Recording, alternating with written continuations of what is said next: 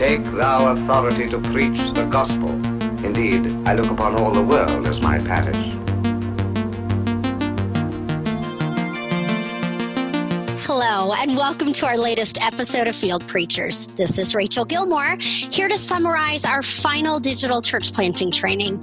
My goodness, guys, it was an incredible six weeks, 12 different sessions, phenomenal speakers. And we started off yesterday hearing from Bill Couchenour.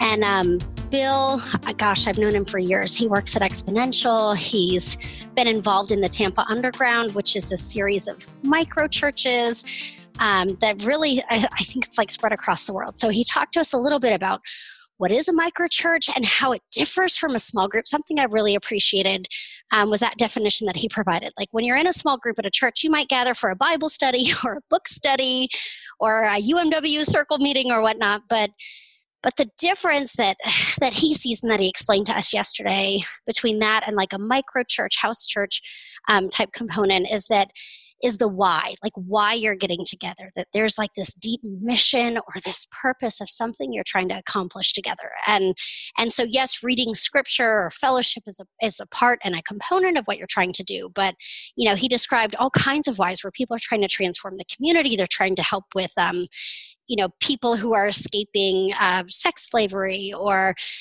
in, in just a variety of contexts or overcoming addiction. And so this micro church will form as a way of ministering to and meeting this deep need, this deep why of a community. And and it incorporates all those other elements that you might find in a small group, but but they're just different. And then he also expressed you know that it's up to every micro church to decide what is worship what elements of worship should be included or not included and why. And and so that definition process is really important. It might not look or feel anything like a sunday centric sunday morning church. And and and bill also mentioned that like a blessing of covid-19 it's horrible it's awful it's a tragic pandemic. And yet, for many churches, we've realized, wow, we were so focused on Sundays that we didn't realize there were six other days in the week that we could be in mission, reaching out to people, communicating, connecting via social media or, or what have you. So, so, anyways, it was a great talk, phenomenal information.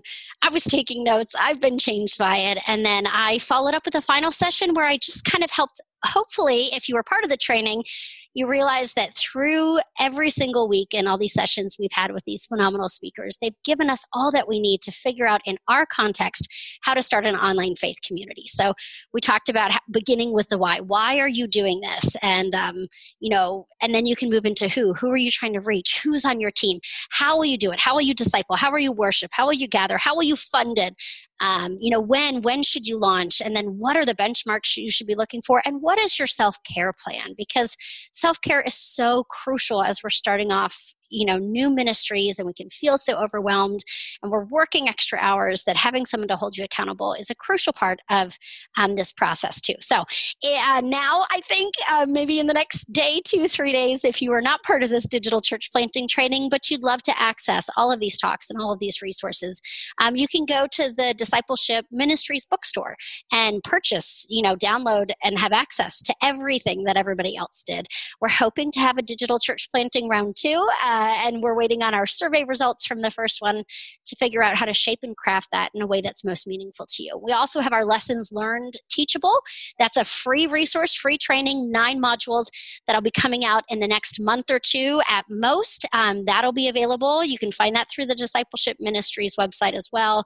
So stay tuned, guys. We're doing all we can to help resource you. I believe in you. I believe that God is using you in powerful ways, that there is a plan and a purpose. And um, so I'm hopeful to see how the church is able to pivot and adapt in ways that bring new life and help us build up the kingdom of God. So, thank you for being a blessing. Thank you for tuning in this week.